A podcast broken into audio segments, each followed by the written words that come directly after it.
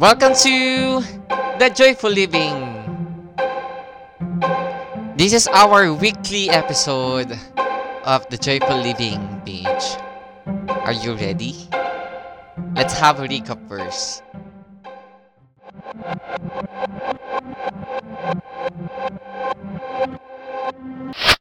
On sa uh, Matthew chapter 26 verse 11. The poor you will always have with you, but will not always have me. Yung sinabi ni Jesus that the poor will always have with you, ibig sabihin ba noon that his followers shouldn't care about the poor? Was he saying that attempting to resolve extreme poverty is useless? Ah, mahal din siya ng Panginoon. At kung hindi niya nakikita yung pagmamahal ng Panginoon, ipakita mo yun sa Kanya. Salamat sa iyong pakikinig. At kung ikaw ay na-bless sa message na to, please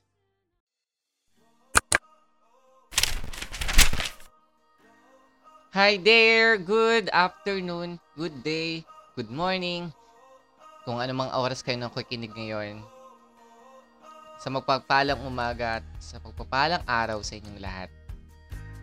Napakabilis ng panahon, naka tatlong linggo na tayo mga joyful living people. May gusto akong i-share sa inyo ngayong special episode.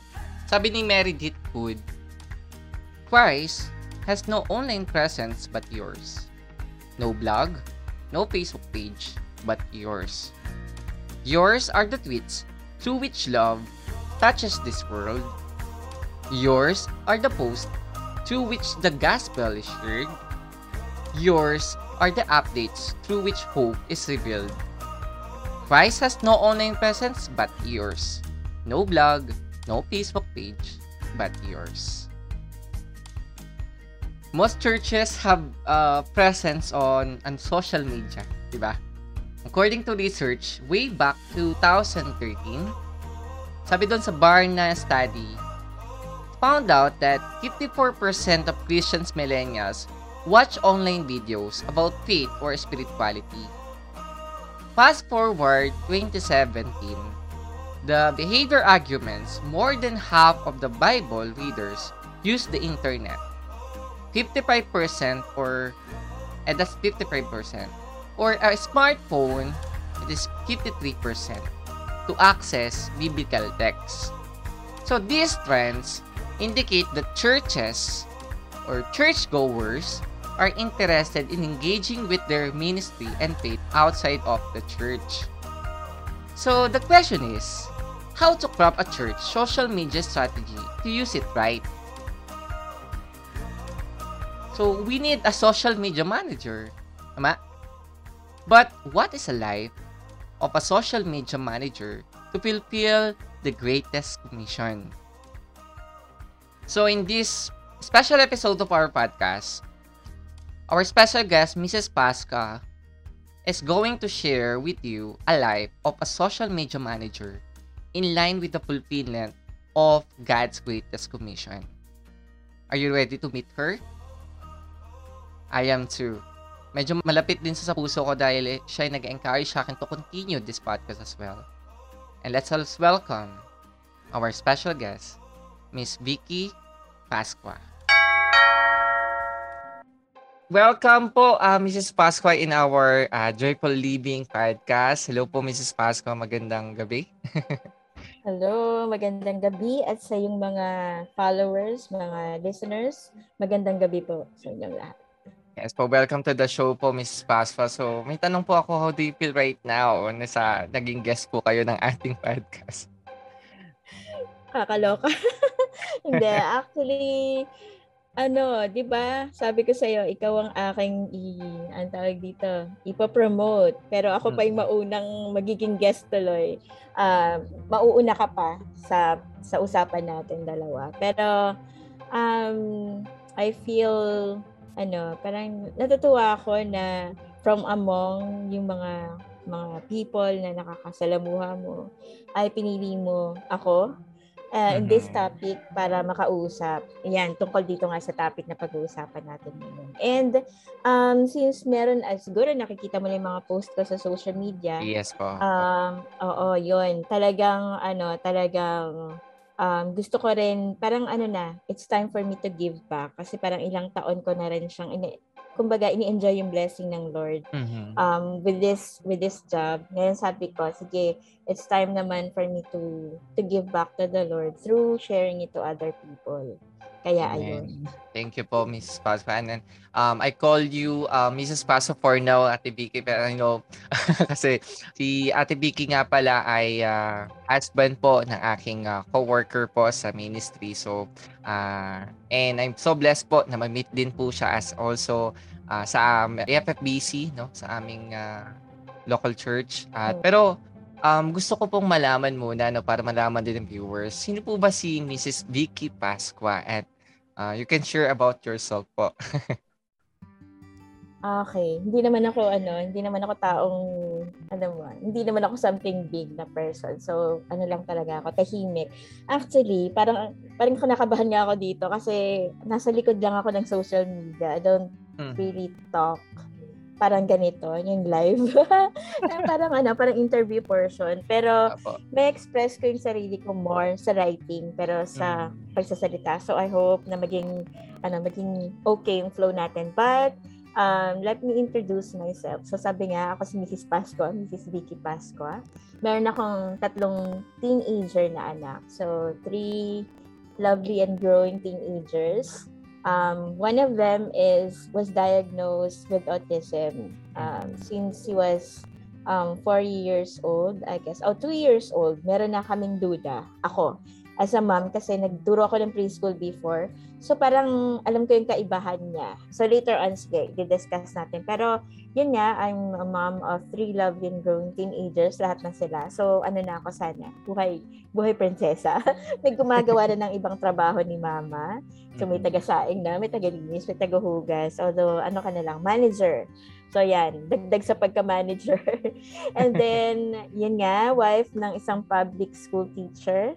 Um, sabi ko nga dun sa aking notes, ay inuugatang teacher na. He's been a teacher for 25, 20, 20 25 years. Mm, Ah, 20 years wow. doon sa inalisan niya.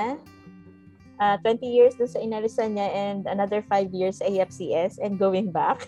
Ngayon sa AFCS ulit. Yan. And um, work from home mom for 6 years now. So, before pa pandemic, ginagawa ko na talaga tong work from home. Hindi na, wala na nagbago. Kumbaga, hindi na ako nanibago ng, ano, ng setup. Kasi ito na talaga. And mostly, since gabi ako nagtatrabaho, tulog ako sa araw, parang lockdown na rin yon Parang I. I don't have that gala moments. Kasi, Oh. ah oo, bihira lang. Kasi kapag nagala ako, puyat akong magagala. diba? And then, parang hindi na rin ako sanay ng to go with other people other than my family. So, pag, parang pag ako lang or ibang tao, parang kulang. Parang walang kumukulit sa'yo sa kaliwat kanan. Parang gano'n. So, yan. Um, six years na akong nasa online, online work. And then, um, eto, just recently, like, um, more than, uh, more than a year ago, yun, na ano ako, na inoffer sa akin yung um, multimedia ng FFBC. So, ngayon, um, ay, yung ministry ko sa church ay um, FFBC Multimedia Operations Manager. So, ako yung nag, um, nagmamanage ng mga ilalabas sa social media, yung kung ano yung gagamitin namin, kung paano ilalabas sa live, yung ating worship, yung prayer meeting, yung mga videos na gagamitin. So yun, um, uh, lahat dumadaan sa akin yun. And hindi man ako yung gagawa, meron akong mga, ano, meron tayong mga tech people doon na gumagawa. So, at first, nag-start kami dun sa, sa multimedia ng tatlo lang, si Kuya Jong, um, kilala mo yun, and then si, yung Yes anak ko si James at saka ako. So, yun, yun dun kami nag-start. Although, prior to the multimedia, meron na tayo talagang tech tech people sa church. Yun lang na medyo na-enhance ng konti yung task, nadagdagan, ah, naging online na tayo. So, yun. Um, yun, recently lang, siguro more than a year ago, And um, sa akin naman, eldest ako na anak ni Mr. Albo. Albo ako dati before mm. I turned Pasqua. So, kung kilala mo si Mang Pabs, um, isa sa mga ano, ano, kumbaga sa may long time running program, siya yung pinakamatagal matagal na deacon sa FFPC. So, yan, mga 19 na naging na, na member kami sa FFBC 1988. Ako, 1988 yung family ko, 1987. Hindi ako nakis- nakisabay. Kasi nahirap na. Baka gaya-gaya lang ako, diba? So, I have to make sure of my own ano relationship sa Panginoon. So, yan. So, after year ko, 1988, so bilangin mo na lang kung ilang dekada na ako sa, sa FFBC. Yes. Doon na ako lumaki, nag-asawa, mm. nagkaanak, at malamang magkakaapo. um, yan. And then, um, ate ako ng sa aming tatlong magkakapatid. Um, next to me is a pastor, si Pastor Marlon. Mm-hmm. Ayan. Um, kung kilala mo si Pastor Marlon, yan, brother ko yun. Sunod sa akin. So, nung naging pastor siya, syempre, bida ako bago siya naging pastor kasi ate ako, diba? Yes po. Pero after naging pastor siya, parang alam mo yun, yung, yung birthright, parang binigay ko na sa kanya kasi Mm-mm. I believe there is this ano wisdom na binibigay sa mga pastors kahit na bata sila sa akin. They they see more. Parang they see beyond what I can see dahil in-enable sila ng Lord. Mm-hmm. So yun, may ate naman niya ako. So tinatanong niya naman, ate, anong gagawin natin dito? Pero uh, when it comes to like yung final, pagpa-finalize na ng decision making, I give it to him and then we pray. Kasi yun nga, as I mentioned, um, I believe na merong um, merong some, may, may binigay ang Panginoon sa mga pastors to lead the family. So, yun. And then, may bunso kami. Bunso namin ay babae. So, 15, 15 years yung tanda ko sa, ano, sa, sa bunso namin babae. So, hindi na namin alam talaga na magkakaroon pa kami ng bunso. Pero, yon nagkaroon ng bunso. Ayan. Mami na rin siya ngayon. Mami na rin siya ng dalawang, uh, dalawang chikitin. Yan. Mm-mm. So, yan. Yan ang buhay ko. So, um, wala na akong man- mother meron kaming tatay, yung si Mr. Albo, ma, ano, Albo. So, alive, ano pa yan? Uh, alive and kiki. Nagagala-gala pa kahit pandemic. Yeah, oo. Um, yung mother ko, she died of cancer. So, may soft mm. spot sa amin ng mga, sa aming magkakapatid. May soft spot yung mga uh, families na may mga cancer patients. Kasi Apo. we've been through we've been through a lot ayun um, sa kasama yung mother namin. And then later on uh, kinuha na ng Panginoon. And I just realized recently na kung kasi sa lungs yung kanya eh. Apo. Parang nag ano lang, hindi naman talaga nag-originate sa lungs, pero doon yun na yung yung cause ng kanyang death. Apo. Pero parang just thinking noon, masakit sa amin yun na na mawala ng nanay. Pero just Mm-mm. thinking about what's happening now, parang Mm-mm. ano, parang 'di ba, kung ngayon siya nabubuhay, parang siguro yung anxiety namin, yung fear and the all dahil sa yeah. lungs yung yung sakit niya. Baka Mm-mm. ngayon mas mahirap na babawiin siya ng Panginoon kasi baka hindi namin siya nakik- makita, 'di ba? Yes, kasi oo.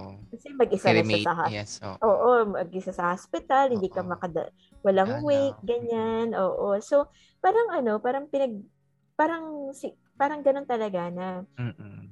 sa dulo makikita mo kung ano talagang gustong gawin ng Panginoon at yung talagang plano niya for good para sa in, sa iyo at sa pamilya mo. Kasi if if that happened now, siguro yung pain is much more than what we have felt before nung nawala siya. Pero ano naman, prepare naman kami and hmm. ano, naka, na ano nga nakakatuwa kasi yung kanya cancer ay stage 4 pero umabot pa siya ng ano ng hmm. one year. One oh. year pa talaga before ano, 'di ba? Mm-hmm. Parang blines yes. pa siya. And then since meron kaming pastor sa sa family, Ako. yung lagi nagsasabi sa amin na um oh nanay, live parang one day at a time, daily, mm-hmm. pasalamatan mo yung Lord for another ano, another day na dinadagdag sa'yo. Kasi alam naman niya na na ano na anytime sooner pwedeng bawiin ng Lord yung buhay niya. Mm-hmm. And prepare naman na siya na ganun yung mangyayari.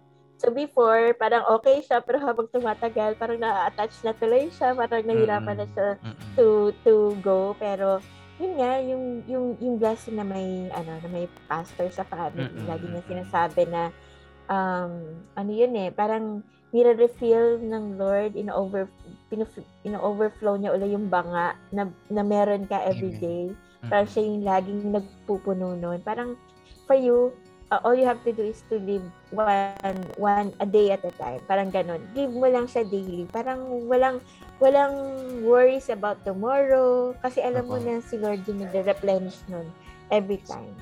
Yun. Kaya yun, um, maraming challenges sa buhay. Um, challenge ang magkaroon ng special child, ng, Mm. ah, ng, oo, kasi ngayon, ano na siya, 19 years old na, 19, diba? wow.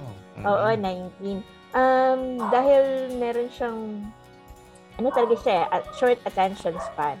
Opo. So, hindi mo siya mapaupo. Hindi namin siya na i ano, naipasok sa school ng, yun talagang sa mainstream. Ano lang Opo. siya, um, okay, kisa ba yung aso? Ah, hindi siya, hindi siya napunta sa mainstream. Pero dati, we're, uh, we are working out na sana ma-main, na maka, maka-mainstream siya doon sa dati niyang school.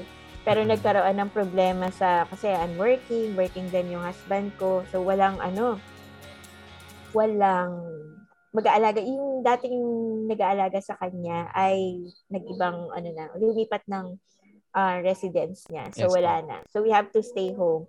Ginawa Mm. lang namin Saturday and one-on-one siya. Pero, alam mo yon yung parang, ang pagkakaroon daw ng, just to share ha, before our social media talk, Yes, yung po, sure pagkakaroon po. daw ng ano, yung pagkakaroon daw ng um ng katulad niya, yung special child, um, Yes, sir. child with special needs, it's Mm-mm. it will either break your home or make your home. Ganun. Amen. Sabi niya kasi Mm-mm. if if ano if i-consider mo siya as um struggle or as um something na nagpapabigat sa it, it will definitely break your home kasi ano walang joy, ba? Walang joy.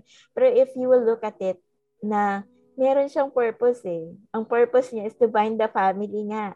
Kasi ano eh, yung alam mo yung mga stints niya, yung mga mga ginagawa niya, um, Yes, nakakatuwa, 'di ba? Parang if you Mm-mm. will look at him ngayon sa kanyang chronological age na 19, you will be Mm-mm. disappointed. You will be disappointed kasi it's not the regular 19-year-old. Supposedly, yes. Oo. Oo, 'di ba? Pero if you will look at him as how God made him ganun, 'di ba lahat naman may purpose. So parang Yes, pag amen. tiningnan mo siya, na ganun talaga siya kriniit ng Lord and every achievement niya, kahit maliliit yon is ano, something to be celebrated for. Parang ng family. Something that we celebrate. Parang Yes. parang big thing, big thing parate.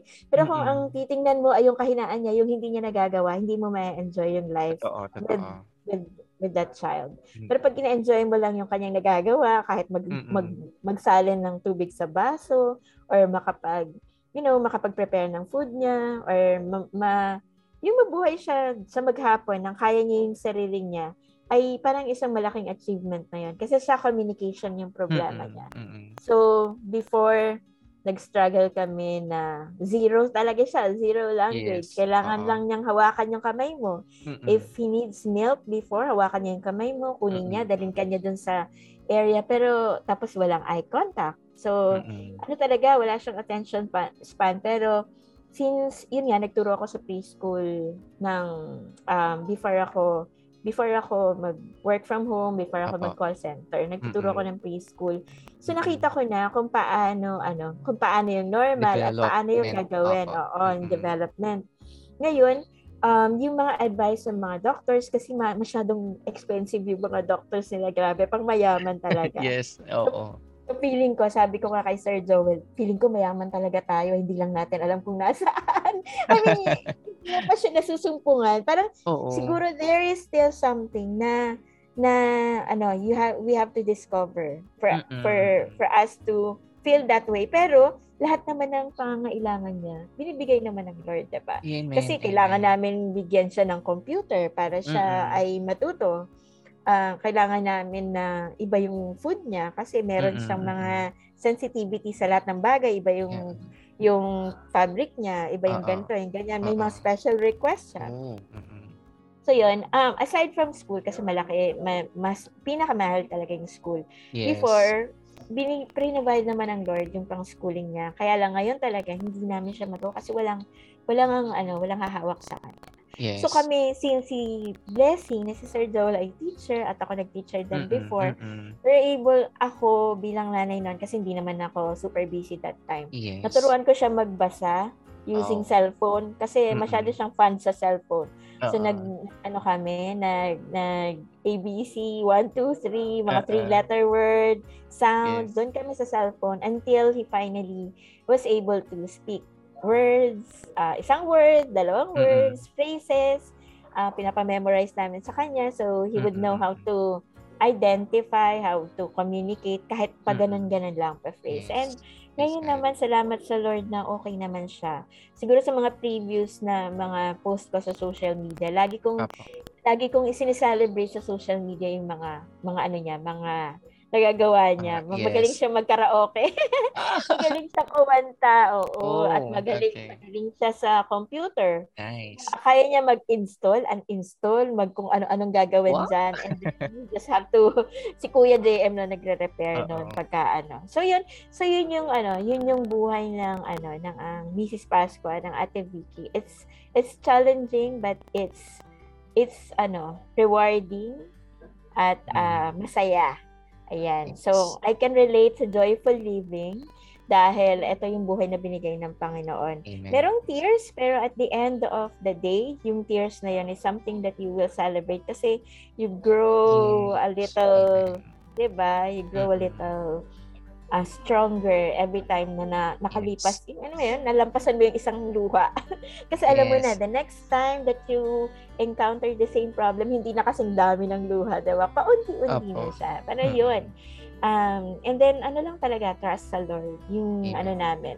Um, hindi madali ah, hindi madali na ganito kami ngayon Mm-mm. na na ano masaya. So, so dumaan kami sa maraming ano, maraming rocks. Mm-mm. Pero the Lord was there. Lagi siyang nandoon. Na every time na meron ano, merong every time na merong madadapa, may susugatan, ah, mas stumble ka. Kakalad, sabi ko nga eh, parang alam mo yung ano, sabi ko dun sa LC namin, Mm. alam mo yung ah, aso, kaya yung kuting na binibitbit yung anak niya kung saan niya gusto dalhin, ina, no, ina, kinakagat sa batok. Parang sabi ko sa kanya, somehow, ganun si Lord sa atin eh. Pagka hindi na natin, pag sa, saan na tayo pupunta, it's not the path that, that we should have stayed doon sa buhay natin. Parang ganun eh. Asak ba, anuhin ka niya sa batok mo. Sige, dito ka. Ah, dyan ka. Balik ka dyan. Balik ka dyan. Ito ka talaga eh. Dito ka talaga dapat. O, balik ka dyan. O, ikaw naman, dahil makukulit tayo, we do our own way. Ayun, galala naman tayo. So, Yes. balik na naman si Lord, gano'n naman, hanggang, ano, hanggang masanay tayo. Na doon talaga tayo nilagay ng Panginoon. So, yun. Amen. Amen. So, yun, ang, ang kwento ng aking buhay. Yes. So, I'm so blessed po actually inspired with your story. Naalala ko po yung isang actress na naging, naging I think ay kilalang kilala rin din po to sa pag-alaga ng isang ah, may autism na anak which is Candy Pangilinan. I think ah, you know Oo. already. Yes. Um, I met Yes. her po. Actually, I already talked to her personally ah, kasi naging um, na-invite namin siya as speaker sa aming ah, education. Um, parang ano siya eh, related sa inclusion of the nga, mga special child na kailangan nandun din siya sa school. Pero yun nga po, with that no anak, nakita rin po niya yung di, yung hirap pagdating dun sa pagpasok nila sa school kasi hindi talaga level ng mga bata no yung mga level nila I think ah kilala ko si Patrick no kasi ano ko rin siya Ah, ah. Oo. Kasi lagi ko siya naalala dahil nababanggit lagi ni, ah, ni Sir Joel kasi sabi ko, ah, kapa, kaano ko siya, katukayo ko pa, kapangalan ko pa. So, yun, 16 years old naman siya. I don't know yung uh, edad niya for now. Pero, yun, having a special child, no, taught her not only to be strong. Tulad nyo rin po na she always recognize yung mga lot of potential na meron siya at meron din po kayo. Kasi lalo na yon tulad yan, binigay ng talent ng Panginoon, no? Ah, ang bawat isa, no, makaturo sa kabataan noon, tapos teacher po si Sir Joel. So I think ah, God has a plan for that. And and yung nga po, no, yung hirap ng bawat isa na meron, dun natin nakikita eh, yung joy. Despite of all the challenges, dapat yun talaga yung tinitignan natin every time na andyan ang Panginoon always supporting us and always there for us despite na ano pa Kasi dapat hindi natin sisihan ng Panginoon bakit ito yung binigay niya. Kasi ito yung binigay niya for us to glorify Him and to uh, give back to Him na alam niya nakakayanan. Look at it, no? sabi niya nga po, despite of the hirap, pero still, no? nakikita po natin yung improvement mm. ni ano ni Patrick and uh, yun Totoo. nga na, ang saya na yun nga po na maraming mga naging support na meron na rin po kayong mga uh, ibang anak niyo po na sumusuporta din po kay Pat. So, uh, praise God, praise God po sa ano sa buhay po ninyo at uh, sa buhay rin ni Patrick na dumating sila actually as, as an angel, as an um, instrument po na mag-continue po sa buhay ng kasama ang Panginoon. Salamat po sa life nyo. And with that, no, nabanggit nyo po kanina, no, kasi this is our main topic. You for, uh, ito, nasali na po kayo na online po ang inyong uh, work and uh, work from home talaga and think more of the social media manager. Karamihan ng mga tao, they don't know that. They don't know also that they are doing that, no? What is a social media manager po ba, Ms. Hmm. Paspa? Okay. So, para wala akong makalimutan, nag-google ako. Kasi yung mga yung mga katulad ko, yung mga katulad ko na nag-work online, actually, um, social media manager is just part of my ano my work um, actually, ang work ka talaga ay general virtual assistant or mm, virtual professional. Okay. So, para siyang, uh, um, dahil hindi siya face to face to face, para siyang back end mm. ng ano ng isang company. So, kami yung tumatrabaho sa likod. Uh, sila yung nasa front, parang gano'n. Mm-mm, So, yun yung ano, um, yung yung general virtual assistant kailangan ano siya uh, since um, ako meron akong ano parang nag-apply ako sa isang agency so sila yung nagde-deploy sa amin. So um, you have to be versatile para makakakuha ka parati ng client mm-hmm. so hindi lang social media manager marami pang ibang task so mm-hmm. like uh, mga encoding uh, mga sa video editing or mga client prospecting. Uh, iba-iba, marami. They, uh, data mining, ganun. Marami pang iba. Um, ngayon, nasa compliance din ako, compliance team. So, nag-check yes. naman kami ng mga uh, documents. Pero, mm-hmm. part of, isa din sa skill na meron kami or um, yan, skill na meron kami is to be ano din, okay with social media. Social Kumbaga may alam din kami Uh-oh. dapat doon, oo. So yung social media manager, masyadong malaki 'yon yung ano niya. So sabi ko nga sa iyo, 'di ba? Nag-Google ako para yes. wala akong makalimutan. Okay, sabi ni Google, a social media manager is the individual in an organization trusted with monitoring, contributing to, filtering, measuring, and otherwise guiding the social media presence of a brand, product, individual, or corporation. So sabi, um, sabi din, sabi, social media managers are often called the voice of the company. Sabi niya. And then the role of the, parang, parang dati, ano, before, before mag-boom ang online or internet, mga ano lang yan, PRO, ganun. Yes, uh-huh. Mga PR manager Mm-mm. na gumagawa um, using the traditional ano, yung mga traditional media, kumbaga yes, yung oo, mga poster, oo, yung mga flyers, poster, flyers, mga ganyan. O, mm-hmm. 'di ba? Yung mga pinamimigay natin. So yung mga old na yun ngayon kasi um, mamaya i-explain ko further. Yes. Pero eto, uh, pero sa madaling salita, 'di ba manager nga, so you just manage the social media platform yes. of your uh, client or kung uh, sino man 'yon na nangangayon uh, business. So binanggit yes. yung brand, yung product. Mm-hmm. Mm-hmm. So hindi naman din lahat siya business kasi yes. meron din organization uh-uh. um, na ima-manage mo yung kanyang social media. Ano ba yung social media? Yung social media marami siya. Yes. Maraming accounts yun. So merong isa lang yung Facebook pero yes. parating na-associate yung social media sa Facebook lang pero meron pang Oo. Instagram Yes. Merong Instagram, merong uh, depende sa client mo kung gaano siya ka ano mo 'yon, yung gaano siya YouTube, ka no? Oo, yung presence niya sa social media. Yung iba meron sa YouTube. May, merong iba dahil may TikTok ngayon. Yung client yes. ko kahit na medyo chubby, uh-uh. ay naku, suma, uh, umano, TikTok uh-uh. din, di ba? yes. And then, um, ano pa ba? Uh, Twitter, yan uh, Twitter, ano pa ba, link, uh, LinkedIn, yan. So lahat marami yan. Oo, marami yan. Uh, merong isang application na nag, ano, nag, nag-house sa kanilang lahat. Kumbaga yung mga links mo ay ilalagay mo lang doon sa isang links para isang ano na lang, isang bukasan. Yan. Kasi nga kung marami ka talagang ano.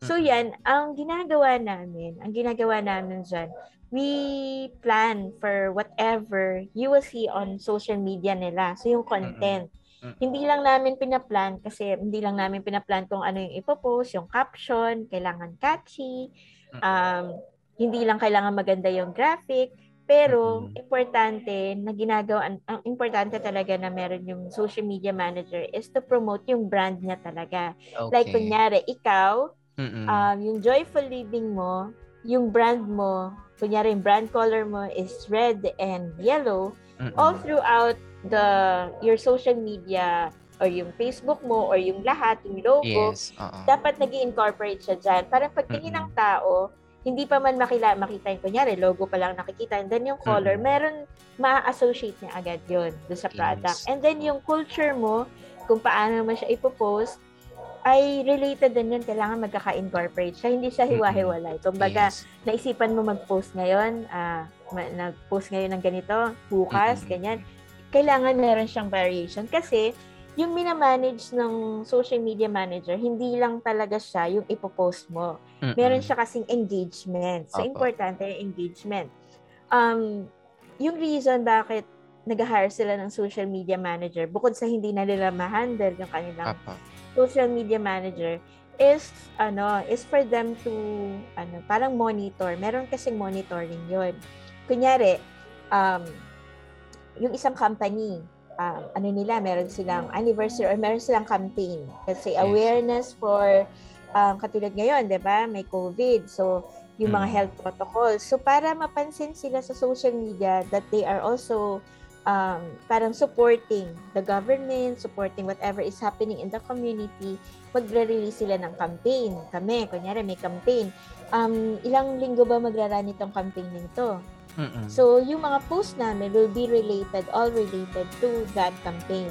Kunyari, uh, sa Instagram and all throughout across the um, across all the the social media accounts ng aming client ay dapat ano yon pare-pareho. Hindi pare-parehong graphic, hindi pare-pareho pero pare-pareho yung gusto niyang mensahe Mm-mm. sa ano sa sa mga tao kasi iba iba yung ano eh iba rin yung audience mo sa Facebook iba rin yung audience mo sa Instagram yeah. iba rin yung audience mo sa LinkedIn sa LinkedIn mga professionals nandoon wala ka magpo- makikita nagpo-post na nagti-TikTok yeah. diba or yung parang more on the ano siya professional uh side siya and then yung yung Twitter naman it's how you view things, ganyan, doon ka rin magko-comment. Yung Insta, Instagram is more on pictures, ganyan, kung ano yung ginagawa mo. So, all across the social media account, kailangan ipakita mo kung ang campaign mo ay, ano, kung ang campaign mo ay about, yun nga, yung sa pandemic ngayon, anong nangyayari, ano yung, kunyari, vaccination. O yan, related, kunyari, um, you are promoting yung yung mga ginagamit for vaccination, parang incorporate mo siya doon. And then you release a campaign na related din doon. So doon ka mag-stick. Yung brand color mo, kailangan pare-pareho. Mm. Um, mag, uh, yung fonts mo, meron akong client, grabe.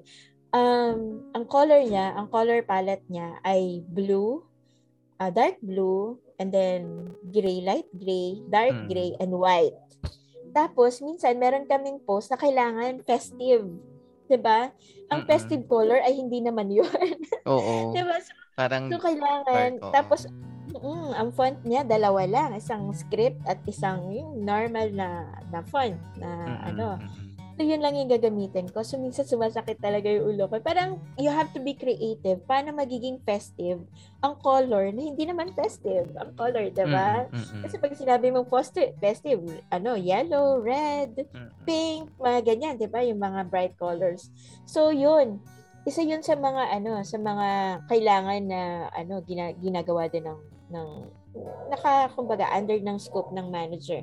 Binabantayan niya rin kung yung bang campaign na ginawa mo, eh, naka-reach ng maraming tao. Kasi dalawa yan, yung campaign can be uh, organic or paid. So, kung may makita ka dyan sa Facebook na sponsored or paid, merong yung campaign nila ay binayaran. So, binabayaran yan sa Facebook in dollars for il- kung ilan araw mo siya iraran, yung campaign mo. And then you can choose the demographics. Kunyari yung business mo hindi naman pang pang ah, pang bata. So yung demographic Mm. na pupuntahan ng paid campaign ay pipiliin mo rin. So yun. Um so kailangan yung ano mo, yung ginagawa mo, yung graphic mo would Mm. would be parang ah, anong tawag dito? enticing dun sa mga makakakita na na tingnan nila at i-click. Hindi lang kailangan dating laging may call to action yun. Hindi lang mag-post ka. Kailangan Mm. kung may link, i-click nila yon Like, uh, pag ipopromote natin yung, uh, ipopromote ko yung Joyful Living sa ating uh, sa ating Facebook sa church, hindi lang nila titingnan yung link mo at babasahin yung caption ko. They have to to have ang as I post it, kailangan meron akong call to action na click the Mm. link or this is engaging or this is something new ganun para i-click nila. They will have to um to be prompted para i-click 'yon. So 'yon. Mm-mm. Pag na-click nila 'yon, so successful na yung unang ano mo, yung unang attempt mo para makuha mo siya. And then later on, magiging lead yung taong 'yon. Makikita mo na na-click ko yung link mo, And then you can um, you can already engage to me. Pwede mo akong offera ng another product. Mm. Pwedeng uh, pwede mo akong um, kausapin, pwede mo na akong i-chat, pwede mo akong i-add sa yung Mm. list ng mga leads or whatnot. Kasi yung pag-click ko sa sa link mo, that means na interesado ako sa iyo. Mm. 'Di ba? So it's something na ginagawa pa rin ng social media manager. Hindi lang yung post ka lang post. Mm-mm. Um, you have to um, you have to make everything engaging at um, uh, yun nga, ma-attract yung mga tao doon sa pinopost mo. And then, they will come to know your brand. Every time na magpo-post ka, isa pa, kailangan consistent din si, ano eh, si social media manager. So, yun, yun yung ginagawa niya. Parang siya yung voice ng company. Kailangan, um, you would, katulad ko, may client ako, I should speak as my as how my client speaks. So, Mm-mm. inaaral ko siya. Inaaral ko siya kung, kung kunyari, ang every time na mag-post siya, ang intro niya, ay, hey, hey, hey.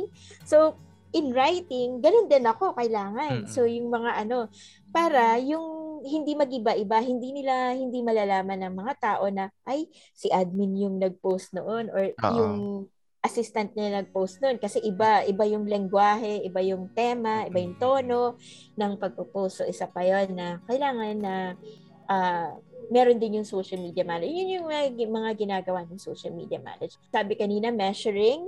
Yun nga, ititingnan mo kasi kung kailangan mo nang stop to kasi wala nang, I mean, yung campaign na ginawa mo is, ah, hindi siya naging effective. Ganon.